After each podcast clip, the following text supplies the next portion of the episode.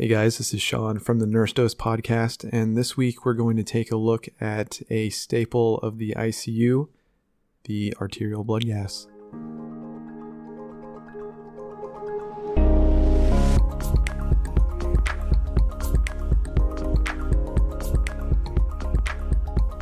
So, this week's episode I want to keep kind of short. Uh, I don't think anyone really wants to listen to a 30 minute podcast on arterial blood gases. And to be honest, ABGs aren't really too complex unless you start getting into base excess and anion gap and all that jazz. So we're just going to keep it simple for this one. And we're just going to go over some basic interpretation and the causes of the certain conditions that you can discover using an ABG. So, if you're unfamiliar with what an ABG actually is, it's uh, arterial blood gas um, and that is something that is drawn from the artery of a patient and it's used to determine the patient's blood pH and any imbalances that may be causing an abnormal pH.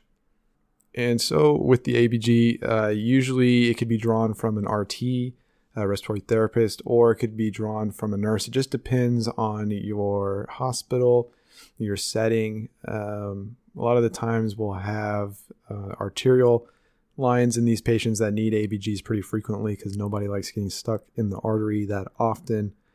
Um, but yeah, so there are three main components of an ABG when you look at it. When you look at your results, you're going to have your pH, you're going to have your PCO2, and you're going to have your HCO3. So your PaCO2 is basically going to be your CO2 level in your blood. Your HCO3 is going to be the uh, bicarb in your blood.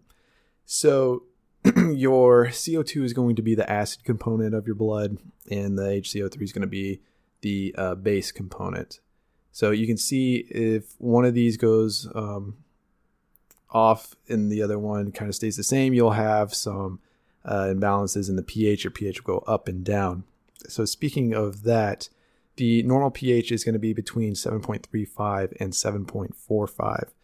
Anything below 7.35 is considered acidotic. Anything above 7.45 is considered alkalotic. For your PaCO2, the normal ranges is 35 to 45. Anything below 35 is going to be more basic, more alkalotic. Anything above 45 is going to be more acidic. For your bicarb, the normal values is going to be in between 22 and 26. Anything below 22 is going to be more acidotic anything above 26 is going to be more alkalotic. So you can think of this as for the PaCO2, if you have more PaCO2, that's more acid in your blood, the more acidic your blood is going to be. For your bicarb, your HCO3, the more bicarb you have, the more base you have, the more basic your pH is going to be.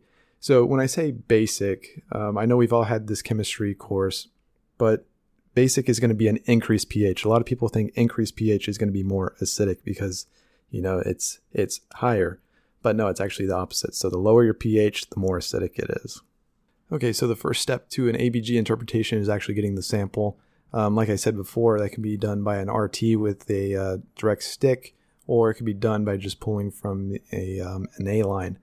Um, so once you have that, what we had in our facility is a um, it's like it's almost like an Accu-Chek machine, but it's bigger. It's called an iStat. And this you could use to run uh, portable ABGs. It's really nice. You could do it right at the bedside. Um, the other place I worked at, we would have this thing. I think it was called a gym or something like that. But basically, the RT would take it to this machine, and it would take like five minutes or so for the um, result to come back.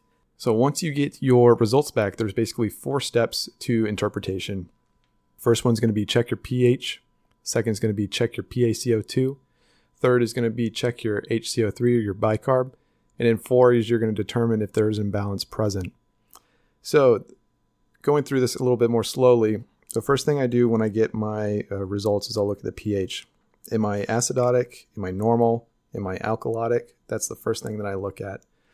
From there, I'll go to my PaCO2. If I'm acidotic, and my PaCO2 is high, I can tell that the acidosis is probably from the PaCO2. Uh, if it's the opposite way, then I can go and look at my bicarb. So if I look at my bicarb and my bicarb is low, then I could say, okay, well, maybe the acidosis is from the bicarb. And you can also get into all this stuff with um, compensation and if there's partial compensation, full compensation, but we're not going to get into that right now. Um, but basically, what compensation is is is just when the other component tries to compensate for the imbalance to try to bring the pH back to normal. And that's something that you want to see the body do on its own because that means that you know the homeostasis is working and kind of bringing things back to normal. So back to our PaCO2 and our bicarb. If you have abnormalities in either, so if you have an abnormality in the PaCO2, it's most likely going to be related to a respiratory issue. And if you have an imbalance with your bicarb, it's going to be a metabolic issue usually. So you can that's that's kind of the first thing that I see like I see which one of my two components, the PaCO2 or the bicarb, if those have an imbalance, then I can say like okay, so the bicarb is abnormally high and my pH is high as well. So that means that I have metabolic alkalosis.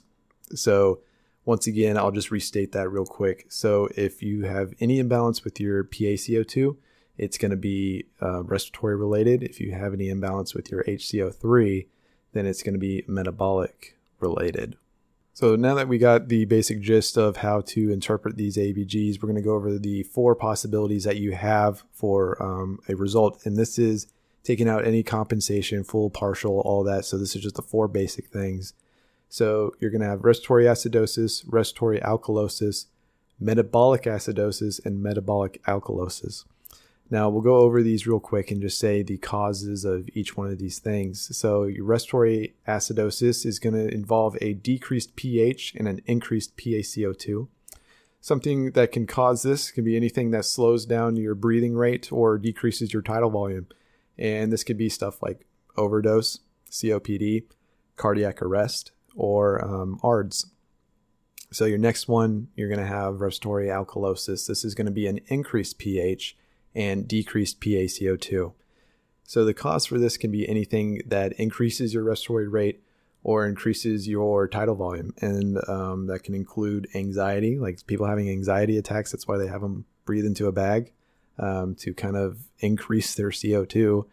Um, and it can also be caused from an undersedated patient uh, that is on the ventilator. So you would want to increase your um, sedation in patients like these that have respiratory alkalosis. Your next one is going to be metabolic acidosis. This is going to be a decreased pH which, uh, with a decreased uh, bicarb. So the cause for this can be renal failure, lactic acidosis, and ketoacidosis, like you would see in DKA. So DKA is a prime example of metabolic acidosis. And finally, you're going to have metabolic alkalosis. This is an increased pH with an increased HCO3. The cause of this could be volume depletion, vomiting, or um, gastric suctioning.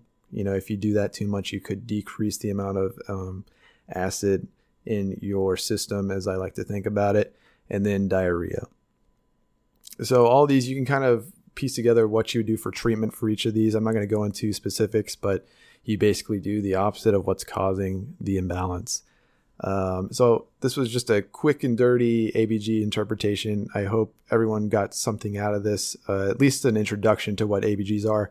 Uh, the really the only good way of getting better at these is just doing problems on your own. I know it took me a while in nursing school to really hammer these down but after doing hundreds, if not thousands of them in um, my career, I feel like I have a really good grasp and I can just glance at the ABG and tell if it's respiratory acidosis, metabolic alkalosis. You know, you'll get to that point. So don't be deterred if you're still kind of confused on things. This is just an introduction. This is by no means an advanced course into ABG interpretation. It's just dipping your foot into the water. So I hope this helped people. Let me know if y'all have any questions, and thanks for listening. I'll talk to y'all later. Bye.